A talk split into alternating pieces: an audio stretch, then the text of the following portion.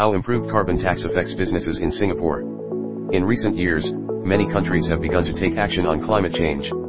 In the process, carbon taxes and other related measures have gained traction to discourage businesses from investing in activities that produce significant greenhouse gas emissions. The Singaporean government furthered its approach to becoming a net zero carbon city by announcing a revised price trajectory for Southeast Asia's first carbon tax. Here are some details about how the current and the revised carbon tax to be implemented affect businesses in Singapore.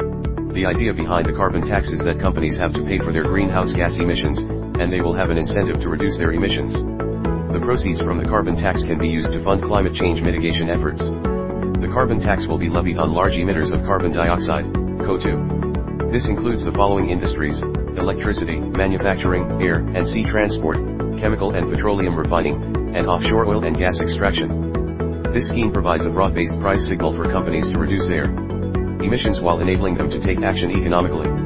The carbon tax will be increased to SGD 25 per TCO2e in 2024 and 2025, SGD 45 per TCO2e in 2026 and 2027, and SGD 50 to SGD 80 by 2030. This revision indicates a strong price signal and impetus for companies to cut their carbon emissions in line with national climate goals. Carbon taxes are being implemented increasingly in the drive towards net zero carbon emissions.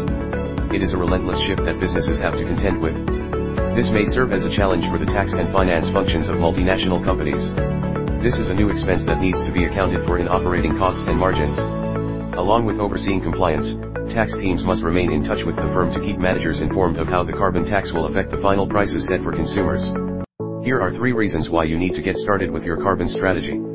Engaging in the carbon market can help unlock and scale investments in cutting-edge decarbonization technologies businesses can better protect themselves against price swings by getting involved in the carbon market sooner, especially for nature-based credits.